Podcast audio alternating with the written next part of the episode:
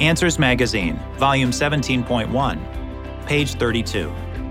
Looking for Life in All the Wet Places by Dr. Danny R. Faulkner.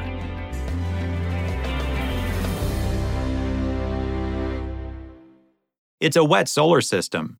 Is it also dripping with life? Water, water everywhere, nor any drop to drink. In this line from The Rime of the Ancient Mariner, Samuel Taylor Coleridge describes the plight of stranded sailors. But he could be describing the universe. Liquid H2O is probably the second most abundant compound in the universe. First is silicate, the stuff most rocks are made of. H2O is in the atmospheres of cool stars, and even in the otherwise empty space between stars. In the solar system, we find H2O on planets, many of the moons, orbiting astronomical bodies known by astronomers as natural satellites of the planets, and in asteroids and comets. For a long time, astronomers thought that Earth's moon had no water, but in recent years they've found evidence of water, even in lunar soil.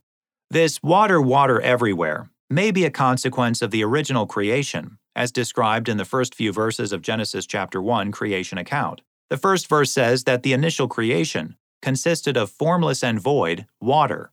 On day 2, God separated the waters above and below by an expanse. Genesis chapter 1 verses 6 through 8. This expanse is probably what we call the atmosphere and space. God made the astronomical bodies and placed them in the expanse on day 4. Genesis chapter 1 verses 14 through 19.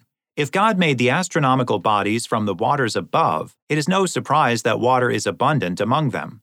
Because water is deemed essential for life, secular scientists view the discovery of H2O on planets as a hopeful sign that life might exist on those planets.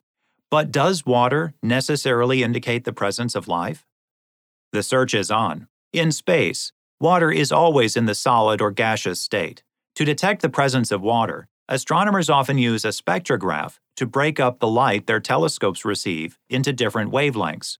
Atoms and molecules absorb or emit light at certain wavelengths in the spectrum of light astronomers observe. Each element or compound produces a unique spectrum, so astronomers can identify elements and compounds such as H2O.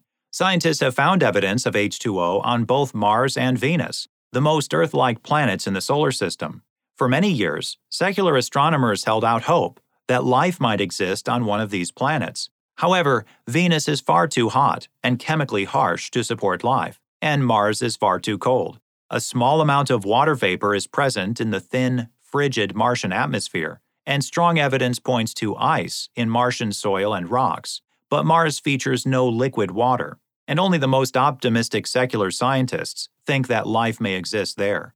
Water vapor is found in the atmospheres of the solar system's outer planets, but the conditions are not considered conducive for life. In recent years, scientists have expressed interest in some of the outer planets' moons. The surface of Europa, one of Jupiter's Galilean moons, is made of ice. Some features of Europa's surface even look much like those of Arctic Ocean ice. Because these Arctic features are formed by water moving underneath the ice, many scientists think a vast ocean of water may swirl under Europa's icy surface.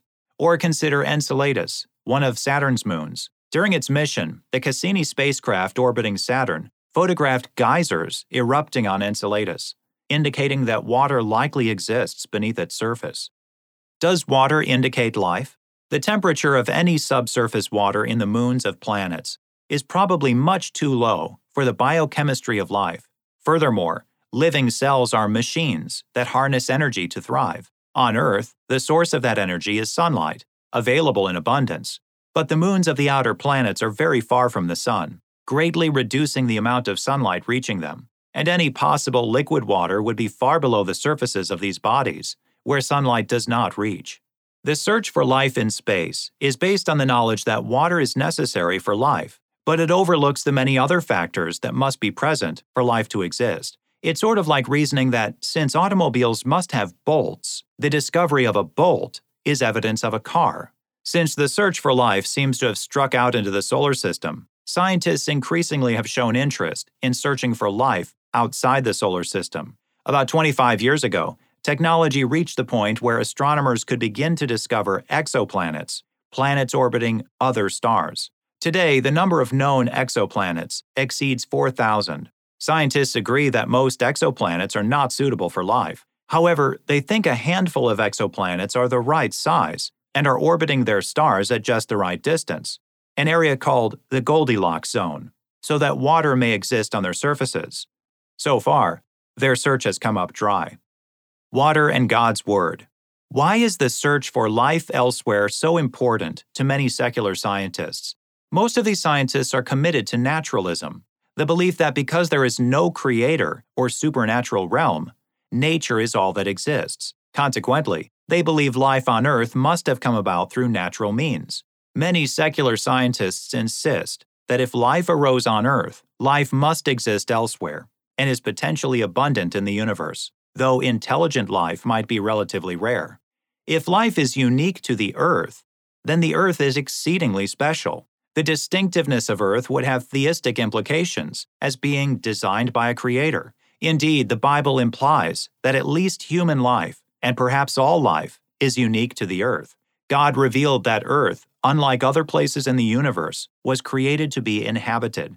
Isaiah chapter 45 verse 18.